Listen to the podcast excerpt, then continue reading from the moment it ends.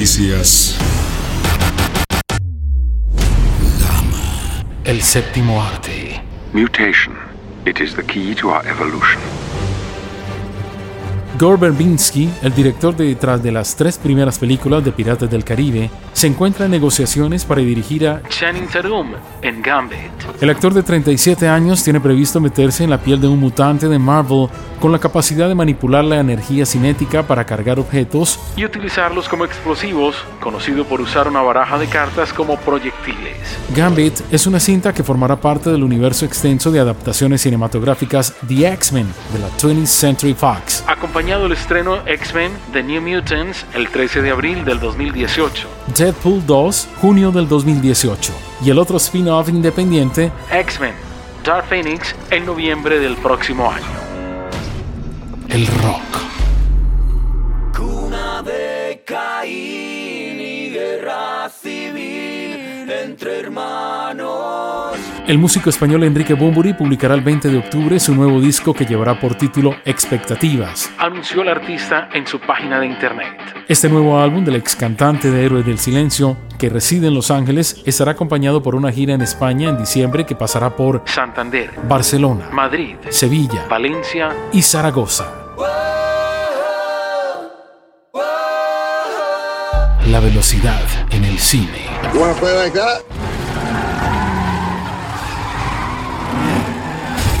La próxima Fast and the Furious no llegará hasta dentro de tres años.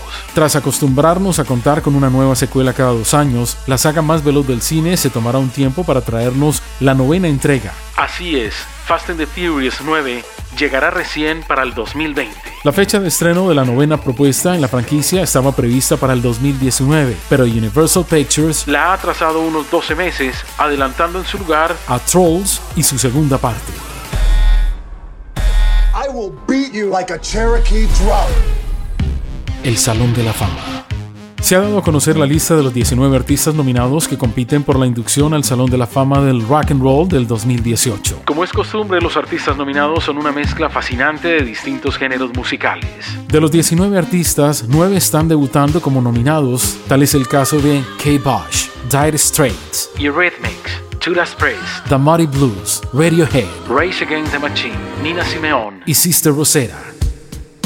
El resto son artistas que aparecen en la lista como Bon Jovi, The Patch Mode, Link Ray y The Zombies, entre otros. Recordemos que el único requisito para ingresar al famoso salón es haber publicado un disco hace más de 25 años. Por definirse.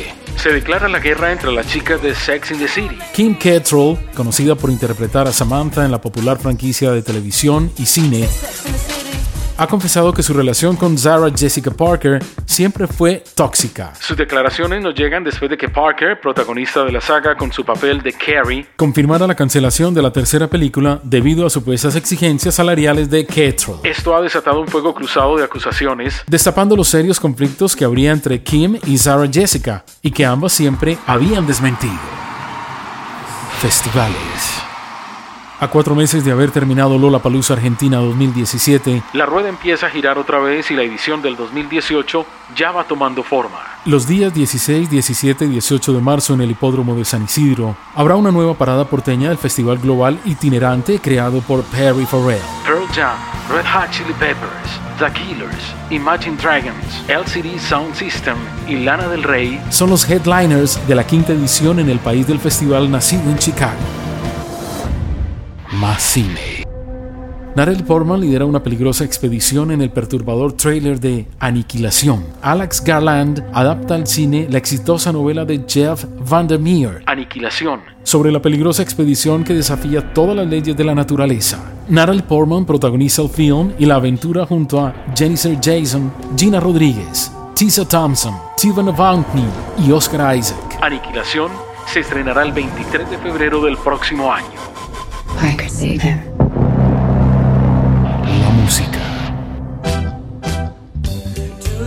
Carter Club, una de las bandas de los 80, volverá a la Argentina, pero esta vez con su formación.